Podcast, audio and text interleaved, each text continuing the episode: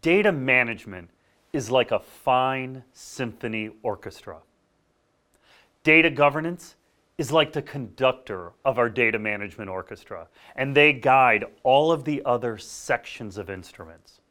Metadata management, well, they're like the violins of our orchestra.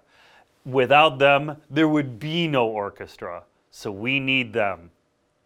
Enterprise data modeling is like the percussion and bass section, as they provide the beat and foundation for everything we do in our data management program. Data warehousing and analytics are like the brass sections of our data management orchestra. They provide the biggest bang for the buck and give us the most lasting memories of our orchestral performance. Master data management are like the violas and cellos of our data management orchestra.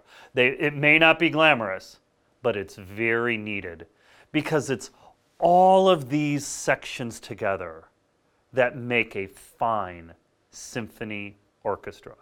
Because in the final analysis, if you conduct your data management program like a finely tuned world class orchestra, your organization will benefit from their music for decades.